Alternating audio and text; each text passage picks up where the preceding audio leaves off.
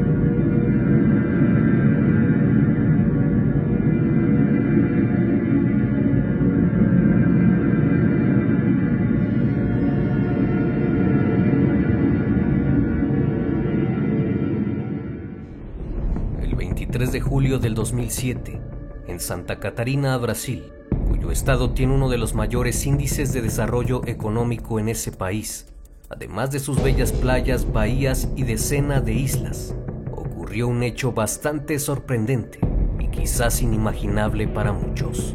Una disputa por un videojuego sería el detonante de una de las historias más siniestras y oscuras que preceden en la historia criminal. La escena que desencadenó semejante acto fue descrita por muchos como terrorífica e impresionante. El criminalista nocturno. Aquel lunes 23, dos jóvenes se encontraban jugando un videojuego en línea de rol multijugador llamado Tibia. De pronto los chicos comenzaron a discutir por medio del chat del juego, debido a que anteriormente Daniel Petri de 16 le había prestado a Gabriel Kuhn de 12 un total de 20.000 gold coins para mejorar las habilidades que requería obtener del juego Tibia, con la promesa de devolvérselas. Daniel transfirió los fondos solicitados a la cuenta de Gabriel. Sin embargo, aquí es donde todo se complica. Ambos jugaban una partida, cuando Petri se molestó porque Gabriel le ganó, supuestamente porque había hecho trampa. Daniel le pidió que le pagara sus monedas, a lo que el chico se negó a regresarle las gold coins, y eso enfureció a Daniel. En algún momento la pelea se intensificó, así que Gabriel lo eliminó de sus contactos virtuales del juego, y este simple acto provocó en Daniel Petri una profunda ira que no tardó en manifestar. Eran las 9.30 de la mañana, y Daniel se dispuso a llamar a su madre que estaba en Novo Treno, un municipio de Santa Catarina, y le preguntó a qué hora llegaría.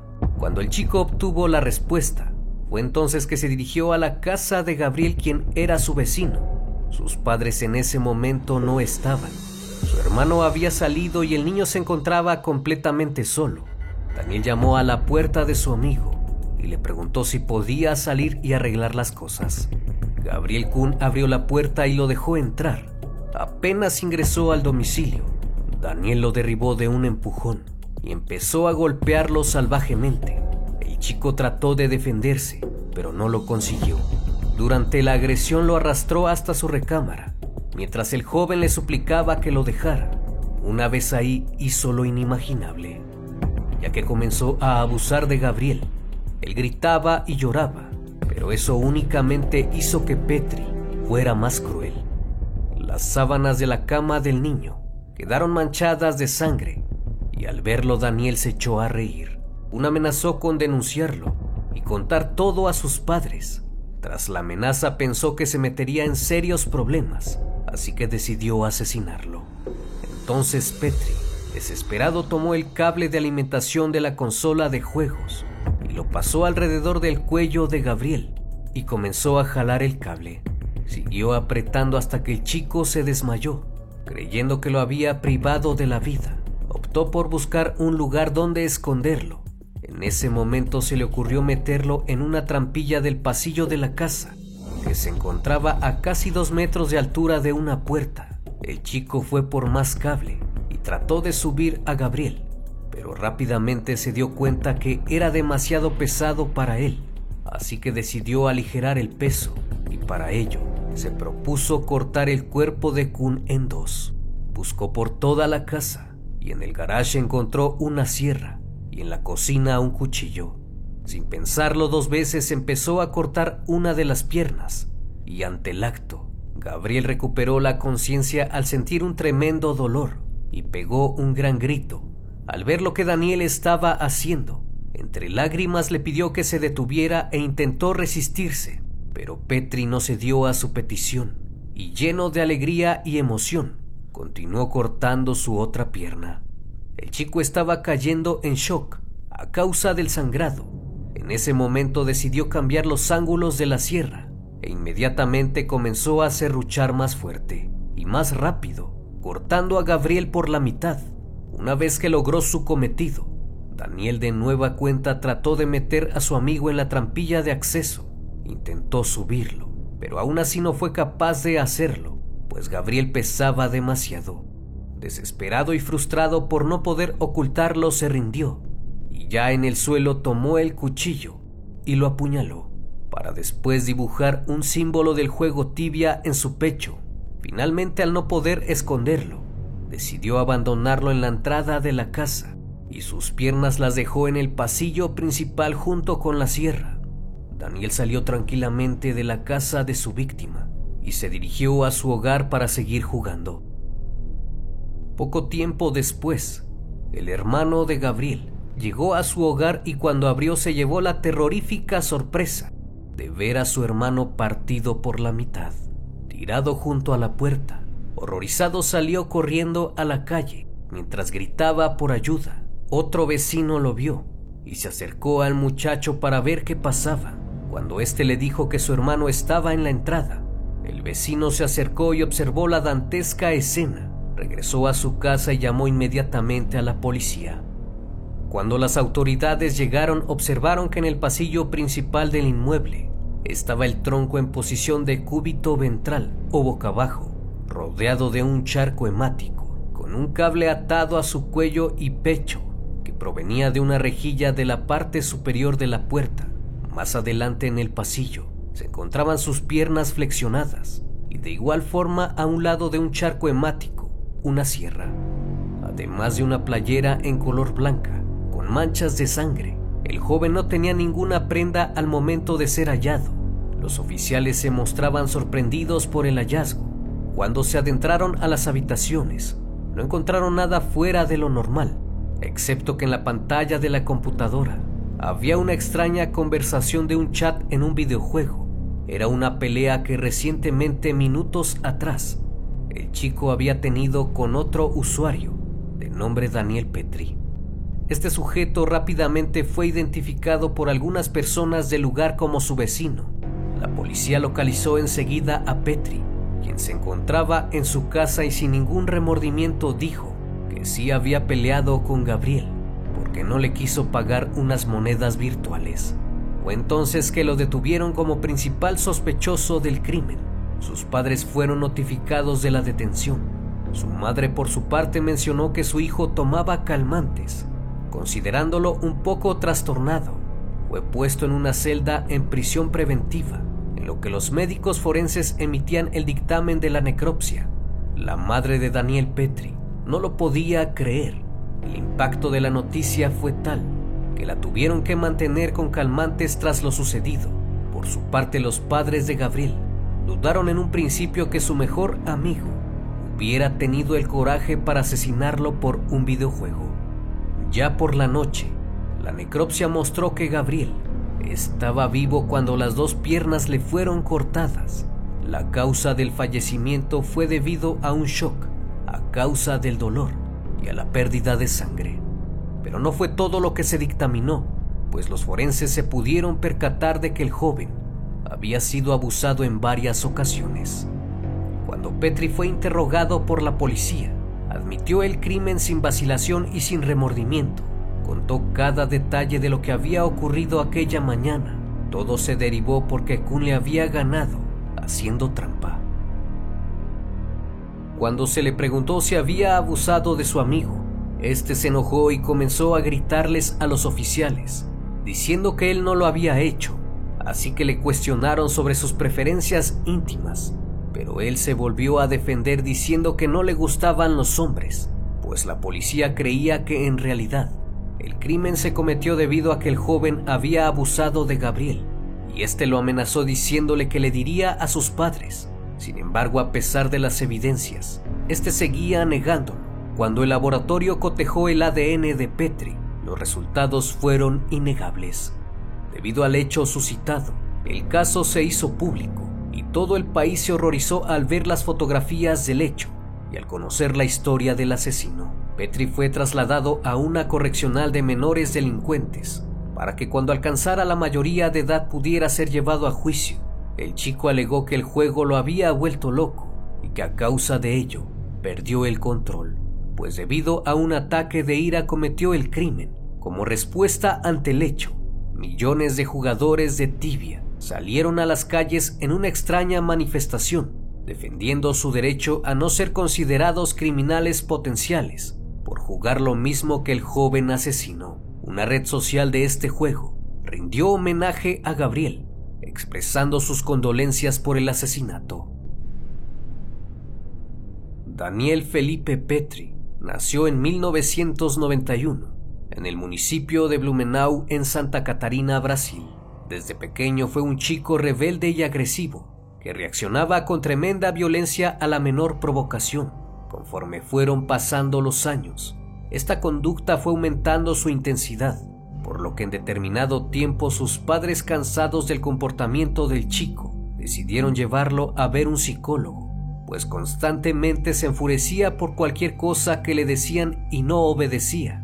Durante sus primeras sesiones con el psicólogo, el joven acudía entusiasmado, pero conforme fueron avanzando las reuniones, se notaba incómodo, ya que se aburría con facilidad pues Daniel pensaba que no tenía ningún problema. Al cabo de un tiempo, dejó de asistir tanto a sus sesiones con el psicólogo como a sus clases en la escuela.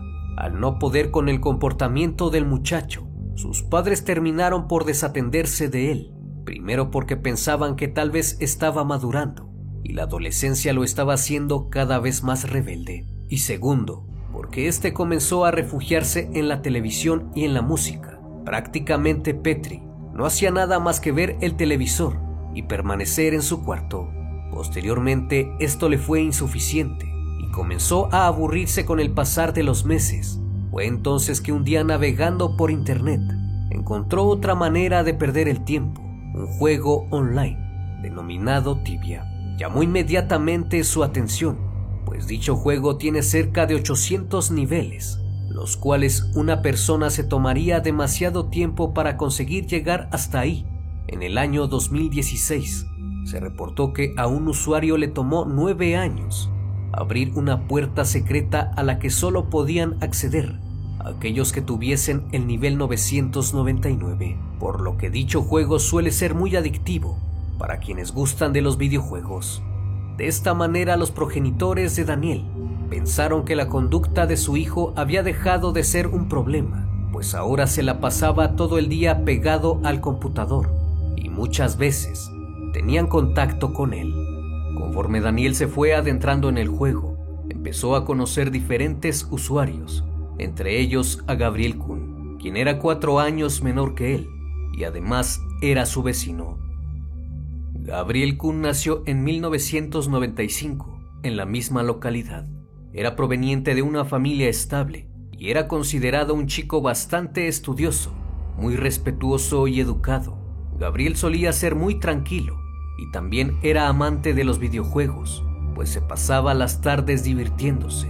En una ocasión, él y Daniel se saludaron por medio del chat del juego Tibia. Pronto comenzaron una amistad y frecuentemente conversaban, aunque los padres de Kuno estaban muy de acuerdo con la amistad de los chicos a razón de la conducta agresiva de Daniel, a pesar de que la madre de Gabriel le advirtió varias veces que se alejara de Petri. Él no la escuchó y siguió conversando con él.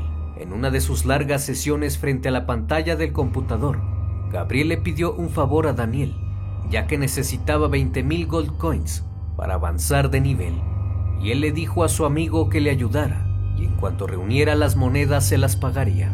Daniel al cabo de un rato terminó accediendo y le donó las monedas al chico. Lo que jamás imaginó es que esta acción sería el comienzo de una pesadilla horrible que terminaría con su vida.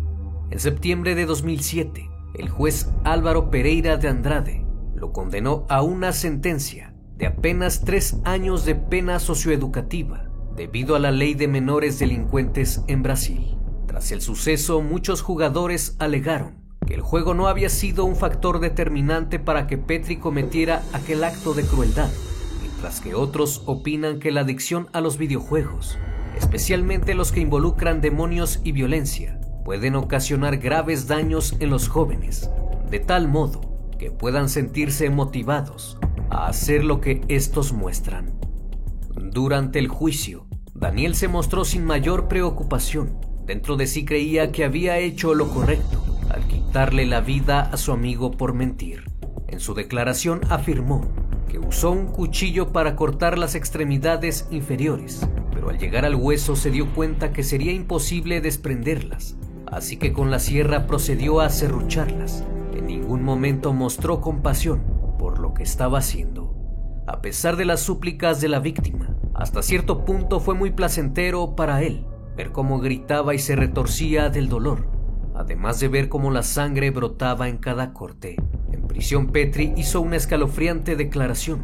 En ella dijo, Gabriel hizo trampa, por esa razón haré que pague por todos sus actos.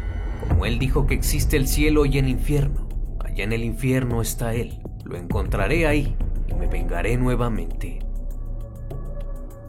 Daniel Petri salió de prisión en el año 2010.